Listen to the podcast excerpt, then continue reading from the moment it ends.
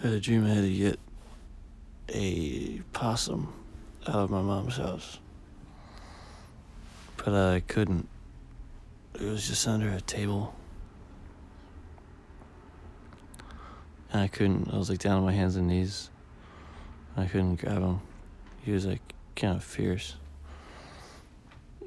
And he was wearing like a mask. I guess. Um, I don't know. But I couldn't get him, and I was just like yelling and screaming and kind of scared because he was nipping at me. And then finally, my mom leans down. She's just like, "Fine, I'll do it." And she grabs him, she takes him outside. No problem.